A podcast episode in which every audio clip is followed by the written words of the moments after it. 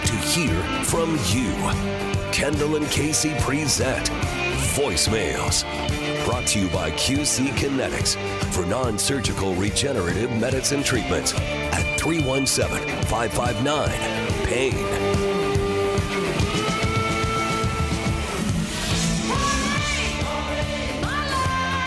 Number if you'd like to contribute 317-684-8444 it is 1034 with kendall and casey on 93 wibc so earlier this morning when we first got on the air we had a conversation about the republican party. Of course we talked about many things uh, none of these candidates none of these border bills.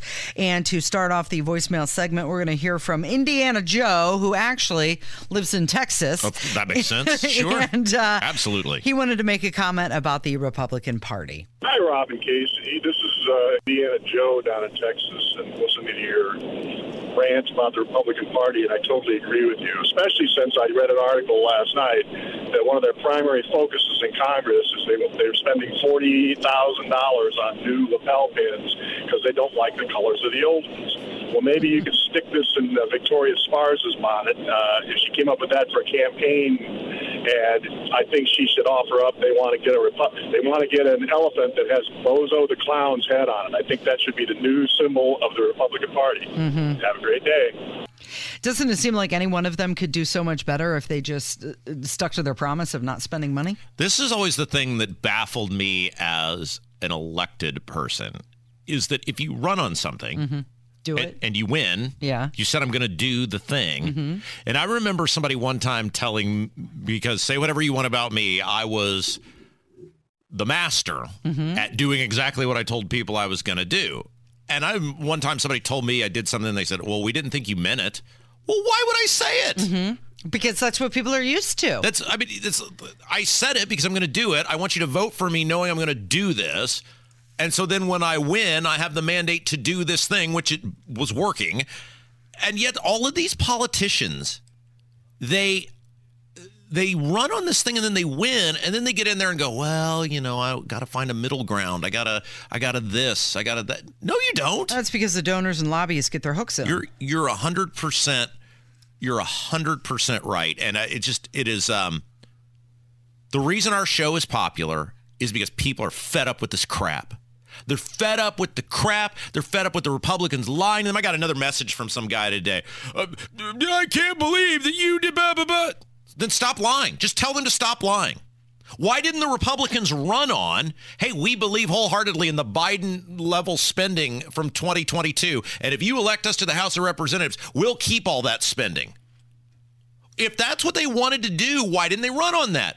They didn't run on that because the American people don't want that. Mm-hmm. The American people elected them to the House of Representatives to fix the issue. And yet there are people, and it amazes me, who would rather be mad at us for pointing out how you have been lied to and misled by, in this case, the Republicans, than the Republicans who are actually doing the lying and the misleading. Mm-hmm. I just it, it blows my mind this tribalism stuff and people get so wed to these political parties that they will defend anything including just people who are absolutely fail to follow through on every promise that they make. So we had uh, we we now have at eleven twenty every day a uh, news segment. Oh, yeah. It's the Good Time Happy Hour with Rob Kendall, mm. and where you're positive. And we were talking about Pizza King the other day, oh, yeah. and so uh, here is some Pizza King trivia. So I heard you guys talking about Pizza King, and I wanted to give you guys a little fun fact about Pizza King. Um, actually, there are two separate Pizza Kings. Uh, most people don't know that. I guess they were originally owned by two brothers or something like that, and they decided to split ways. So that's why some of them have trains and some of them don't. Some of them you used to be able to get on a little phone and call to the kitchen and order your pizza, and some of them don't. Um, and then some have their mascot or symbol or whatever as an actual like cartoonish king, mm-hmm. and some of them don't. And supposedly there's an uh, you can get on Google or something, and there's actually a map of Indiana, and it shows you which Pizza King company is which, like where their territory is all divided up at. Hmm. So just a little fun fact about what you guys were talking about the other day. Yeah, they, they actually touched on that in the article about the guy when he died. And I think what happened, they didn't go into a lot of detail on it because obviously it's a high level obituary piece. But I think what happened was when he sold the, the original guy, when he sold the Pizza Kings, he somehow formed a company mm-hmm. with another guy, the guy who bought the, the, the company. And that's where the split happened. Again, the article didn't go into a lot of detail on that. Again, it was just a very high level on this guy that, that passed away.